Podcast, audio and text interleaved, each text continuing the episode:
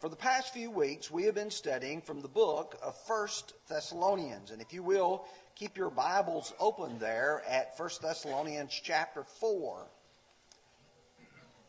I began this series of lessons with a purpose in mind.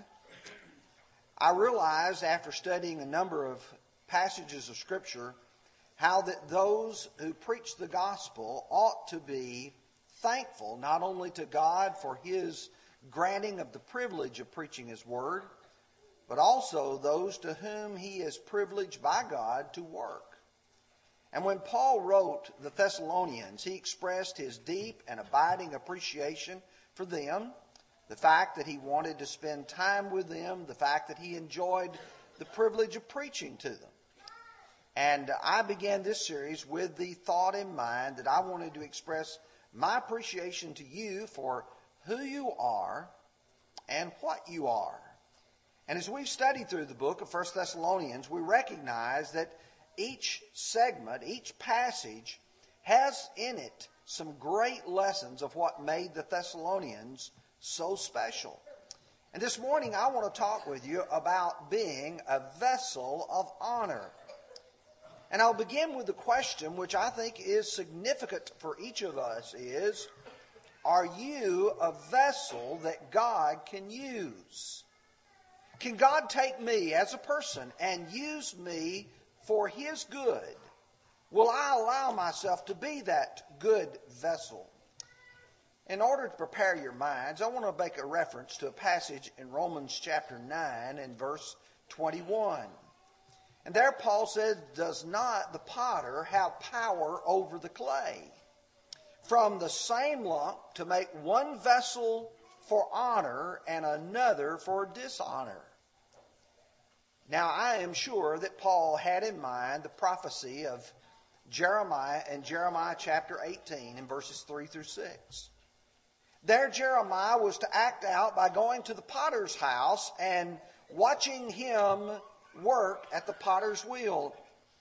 And as you read through that section, you recognize that as he is sitting there in verse 4, that the piece of clay mars in the potter's hands. And so the potter then reshapes it according to something that he desires and what he wants it to be. And my question is, are you allowing God as the potter to shape you to be what you ought to be? When we studied the book of 2 Timothy in chapter 2, verses 20 and 21, Paul would write, but in a great house there are not only vessels of gold and silver, but also of wood and clay, some for honor and some for dishonor. Therefore, if anyone cleanses himself from the latter, he will be a vessel for honor, sanctified and useful for the master, prepared for every good work. You see, the truth is, God wants us to be good, honorable vessels, kinds that He can use and use to accomplish good. And the Thessalonians were. These were good Christian folks. They were the kind of folks that God could use in that community, in that city, among those people to accomplish a great amount of good. I asked Brother Stanley for us to sing the song, Have Thine Own Way, Lord. Thou art the potter, I am the clay. Mold me and make me according to Thy will, while I am weighted, yielded, and still. This morning, what I want us to do in the time that we have allotted is to study the first 12 verses of 1 Thessalonians 4. And Paul does a great job of providing this in a very simple format. He's going to talk about a vessel of honor adheres to the commandments of God in verses 1 and 2. And then in verses 3 through 8, he will talk about that same vessel of honor abstains from the fleshly lust, the allurements of this world. And then finally, he will talk about this vessel of honor aspires to holiness or holy living in verses 9 through 12. So let's go and focus on the text here for just a few moments. As you begin reading in verse 1, finally, brethren, we urge and exhort in the Lord Jesus Christ that you should abound more and more, just as you've received from us how you ought to walk and to please God. For you know what commandments we gave you through our Lord Jesus. Now, as we take that and try to understand it, they have been keeping God's commandments. But he says, I want you to do it more and more. And I know some people in their mind say, well, I'm trying to walk with the Lord. I'm trying to do the right thing. I'm trying to keep his commandments. How can I do more and more? Well, let me point out to you that no one is perfect. And we all stumble. And we all still have areas to grow and to mature and to be stronger. You know, James put it very simply in James chapter 3, verse 2. For we all stumble in many things. If anyone does not stumble in the word, the same is a perfect man and able to bridle the whole body also. The truth is, every one of us, when it comes to the commandments of God, we fail miserably. Oh yes, we're trying to do what God tells us to do, but there are areas where we leave things undone that we ought to be doing. There's areas where God says, don't do this, and we, maybe sometimes through weakness, allow ourselves to get involved in those things. What we ought to be doing is a constant search of making sure that we're trying to keep God's commandments. One of the best illustrations I can think of is in Matthew chapter 19. And here's a man who had come and asked Jesus about the commandments, and he began to enumerate the 10 commandments of the Old Testament, which was the law that that man was living under. And here's the man's response. He said to them, all these things I have kept from my youth. What do I still lack? That's the kind of thoughts that you and I ought to have. God, what do I need to be doing? Well, the only way you and I are ever going to know that is if I go to the Bible and I read it and I study it daily. That's the reason why Ephesians 5 and verse 17 says, not to be unwise, but understand what the will of the Lord is. You and I have to realize that we can't cherry pick the commandments we like. I can't go to those commandments which talk about doing certain things that I do and say, oh, I'm keeping those. I can't go to those passages where other people are failing to do what God told them to do and say, oh, those are the ones that I'm... As Paul said in Acts 20 and verse 27, for I have not shunned to declare to you the whole counsel of God. So as I look at the Thessalonians, I see a group of people that he is talking about. I want you to grow more and more. He speaks of how they ought to walk and please God.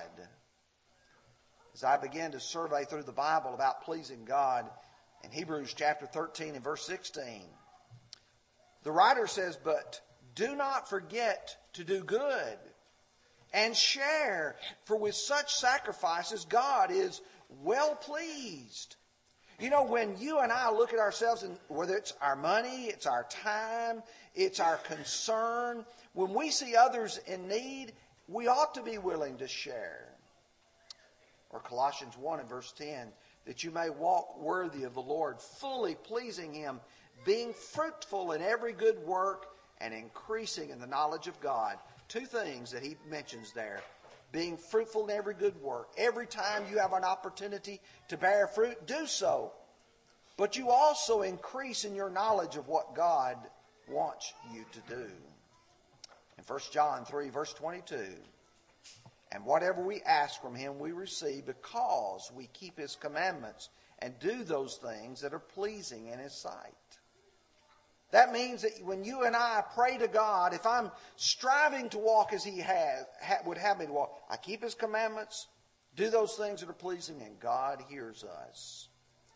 The only way to walk uprightly and please God is to keep the commandments. But now I want to turn your attention to verses 3 through 8, and this is a very important section, so read it with me carefully as we go through it.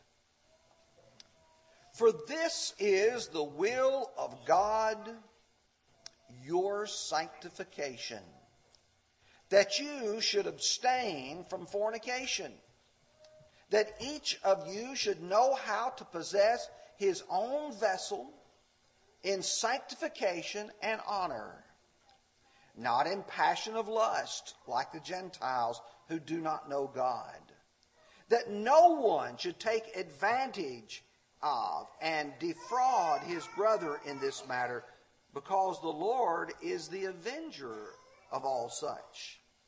As we also forewarned you and testified, for God did not call us to uncleanness, but in holiness.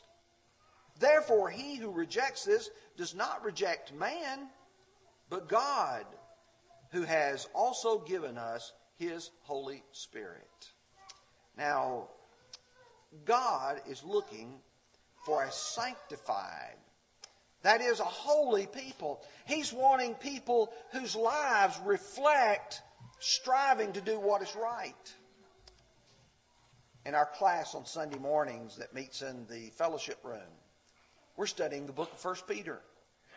And I've tried to emphasize each week in that class that the theme of the book of 1 Peter is from verses 15 and 16, "But as he who called you is holy, you also be holy in conduct, because it is written, be holy, for I am holy." God's wanting you and I to live a life that's above the world.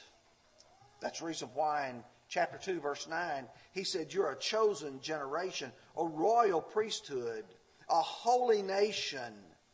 A holy nation. A people whose lives reflect that.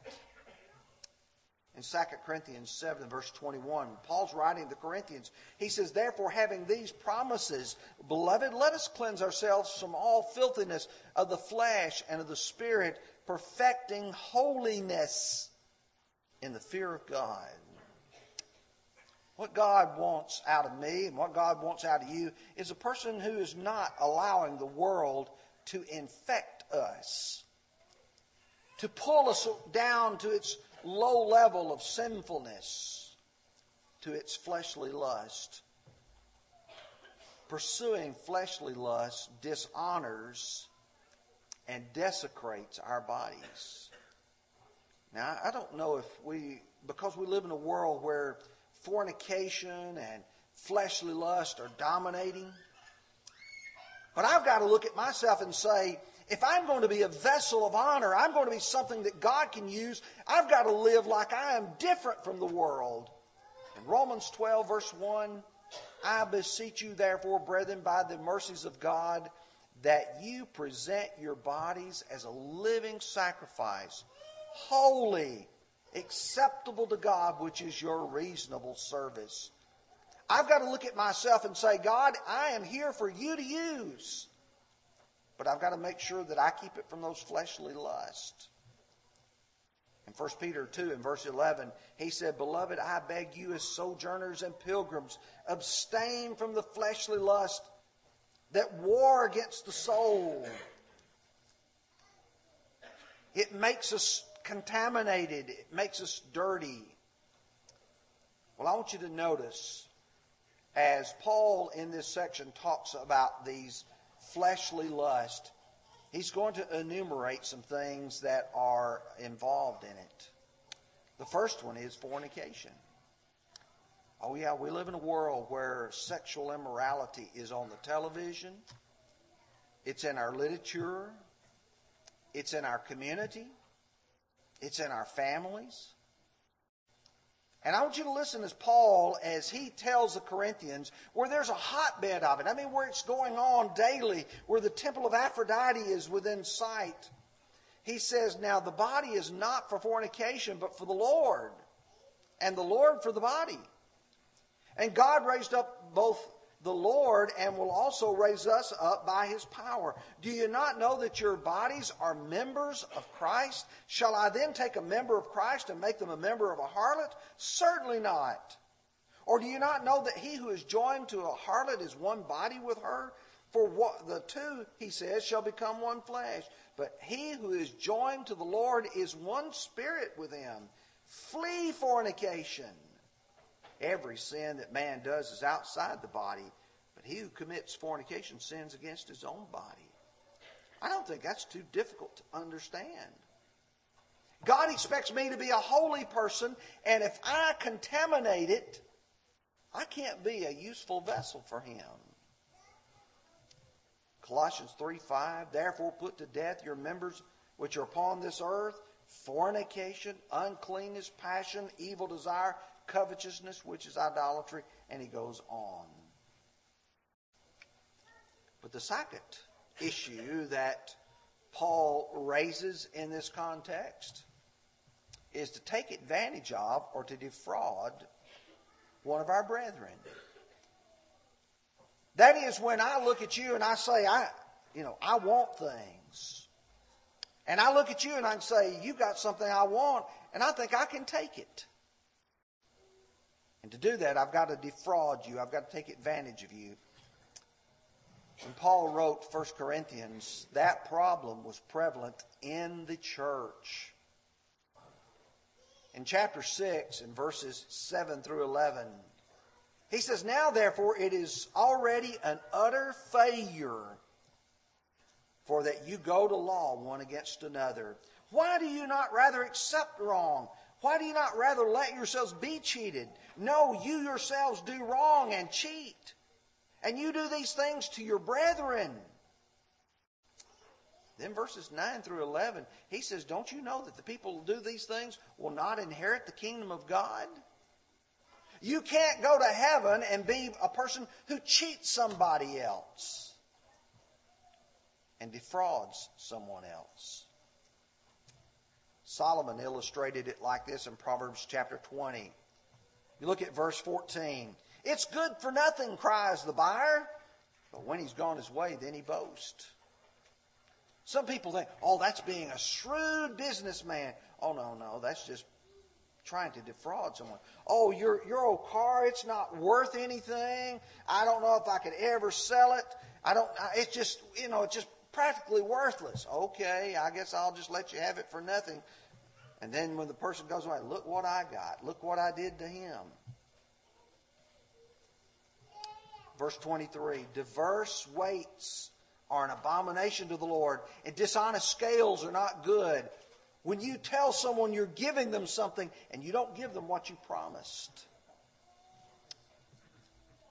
If you'll notice the context, like the Gentiles who do not know God, God did not call us to uncleanness but holiness. Yes, we as Christians live in a fleshly world, but we don't have to embrace the fleshly world lifestyle. I just want to read to you for a moment Ephesians 4:17. Therefore I say, and testify in the Lord, that we should no longer walk as the rest of the Gentiles walk, in the futility of their mind, having their understanding darkened, being alienated from life of God because of the ignorance that is in them, because of the blindness of their heart, who being past feeling have given themselves over to lewdness, to work all uncleanness with greediness. But you have not so learned Christ.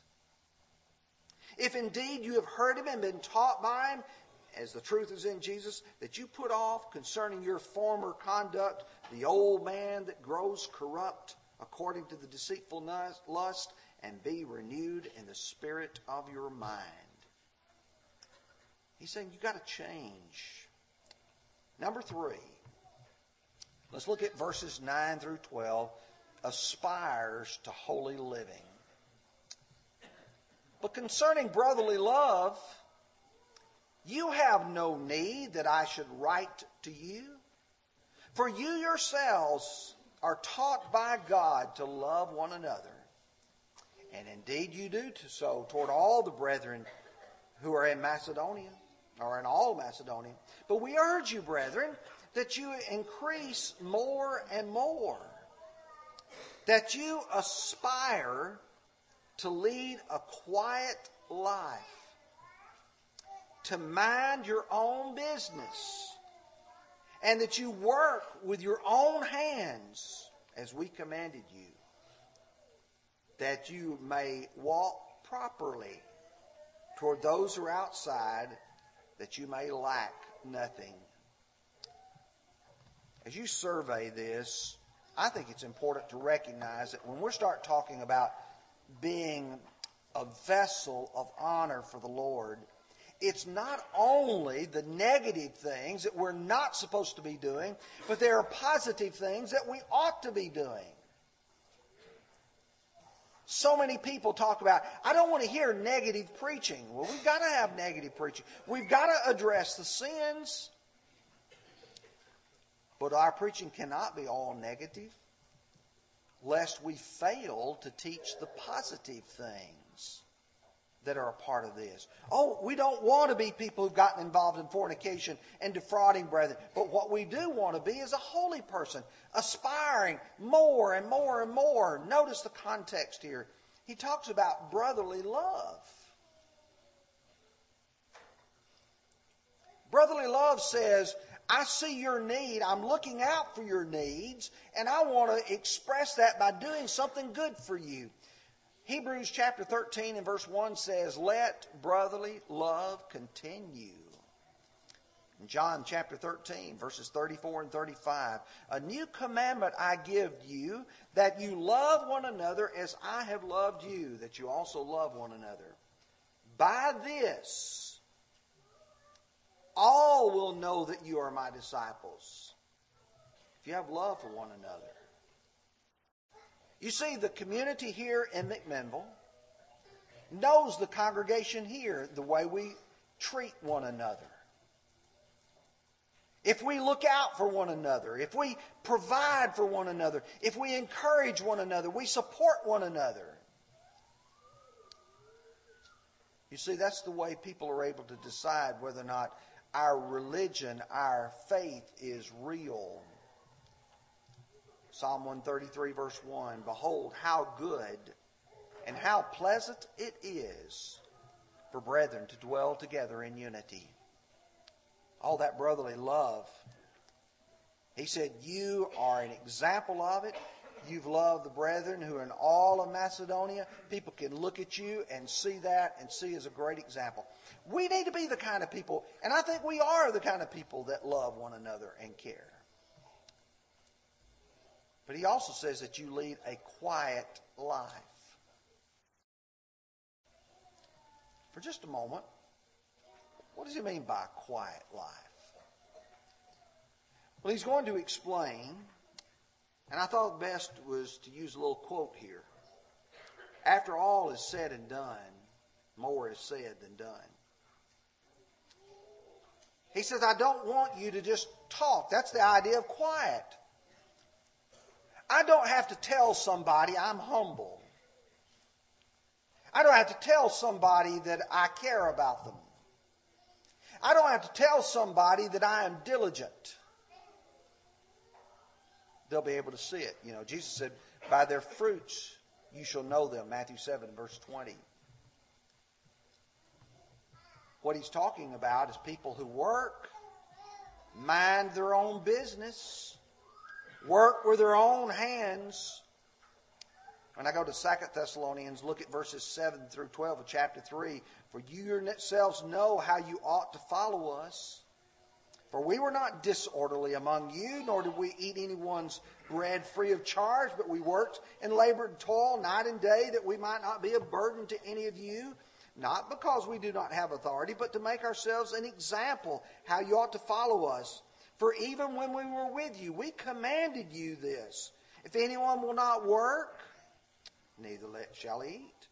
For we hear that there's some among you who walk in a disorderly manner, not working at all, but are, now notice now, if they're not working, they're busybodies. Now those who are such, we command and exhort in our Lord Jesus Christ that they work in quietness and eat their own bread. You want to be a vessel for honor for the Lord? Be the kind of people who says, I want to be a holy life, live a holy life. I want to make sure that the way I conduct myself is honorable. I work. I don't try to take advantage of someone else, but I try to work enough to be able to provide for my own and help others who are in need. The third thing that he says here is to treat those who are outside properly. Oh, I wish I could spend a little more time on this, but let me, for the moment, just say this. We as the Lord's church are not a closed group of people that we're here, we've got just what we want, we don't want no more. That's not it at all. We want the Lord's church to grow.